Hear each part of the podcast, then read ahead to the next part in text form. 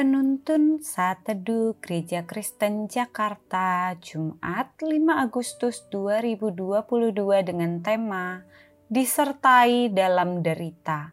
Firman Tuhan terambil dalam 2 Korintus 12 ayat 7 sampai 10 demikian firman Tuhan. Dan supaya aku jangan meninggikan diri atas penyataan-penyataan yang luar biasa itu, maka aku diberi suatu duri dalam dagingku, yaitu suatu utusan iblis untuk menggocoh aku supaya aku jangan meninggikan diri.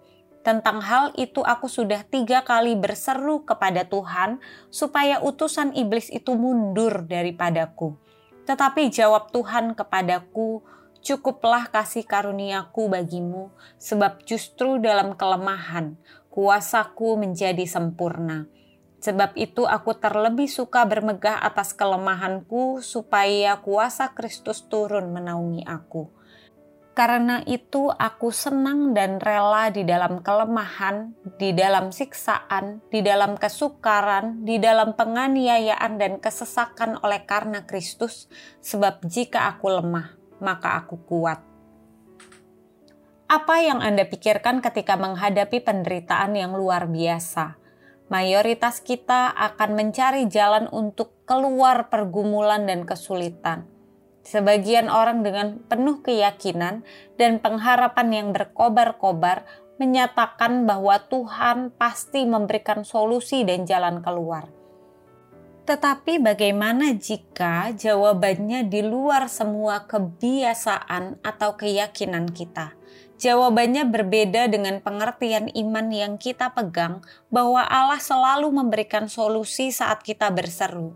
Ternyata Allah tidak memberikan yang terbaik menurut pandangan kita, sebagaimana kalau jawabannya adalah Tuhan memberikan kasih karunia-Nya cukup bagi kita tanpa memberikan solusi bagi penderitaan kita. Dalam nats yang kita renungkan, Paulus menceritakan bahwa dirinya memiliki duri di dalam daging. Memang sulit untuk memahami dengan pasti penderitaan apa yang dialami Paulus, sebuah penyakit kulit atau sebuah bahasa kiasan tentang penderitaannya. Tetapi dengan yakin kita dapat mengatakan bahwa memang Paulus sedang dalam kondisi sangat menderita sampai dia berseru tiga kali agar dapat keluar dari penderitaan itu. Ekspresi penderitaan yang hebat, tetapi Tuhan tidak menjawab doa dan seruannya itu. Tuhan tidak memberikan yang terbaik menurut pandangannya. Tuhan justru memberikan kasih karunia-Nya. Dalam kelemahannya Tuhan mengatakan, cukuplah kasih karuniaku bagimu, sebab justru dalam kelemahan kuasaku menjadi sempurna. Artinya, kasih karunia Tuhan dapat mengisi ruang-ruang kelemahannya tanpa menghilangkan kelemahan dan penderitaan itu. Justru untuk menunjukkan kuasa Tuhan lewat kelemahan itu dan kesetiaan Paulus telah menjadi teladan bagi anak-anak Tuhan sepanjang zaman yang memiliki kelemahan dan penderitaan namun tetap dapat setia melayani Dia. Saudaraku yang kekasih, penyertaan Tuhan memang mampu membawa engkau keluar dari kesulitan dan masalah. Tetapi ada kalanya justru Tuhan ingin kita tetap dalam kelemahan dan penderitaan kita.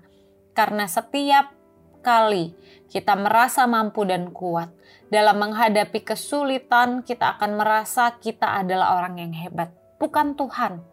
Kalau kita mengerti bahwa penyertaan sejak semula adalah untuk kemuliaannya, maka kita akan mengerti bahwa Tuhan juga akan mengizinkan penderitaan dan kelemahan terus terjadi dalam hidup kita.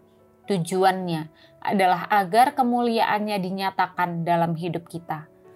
Bukti bahwa kita bukan penguasa, kita hanyalah hamba, dialah yang dimuliakan dan ditinggikan mengizinkan kelemahan dan penderitaan terus terjadi dalam hidup kita adalah salah satu bentuk penyertaan Tuhan agar kuasa dan kemuliaannya tampak bagi sesama kita, bukan kehebatan kita.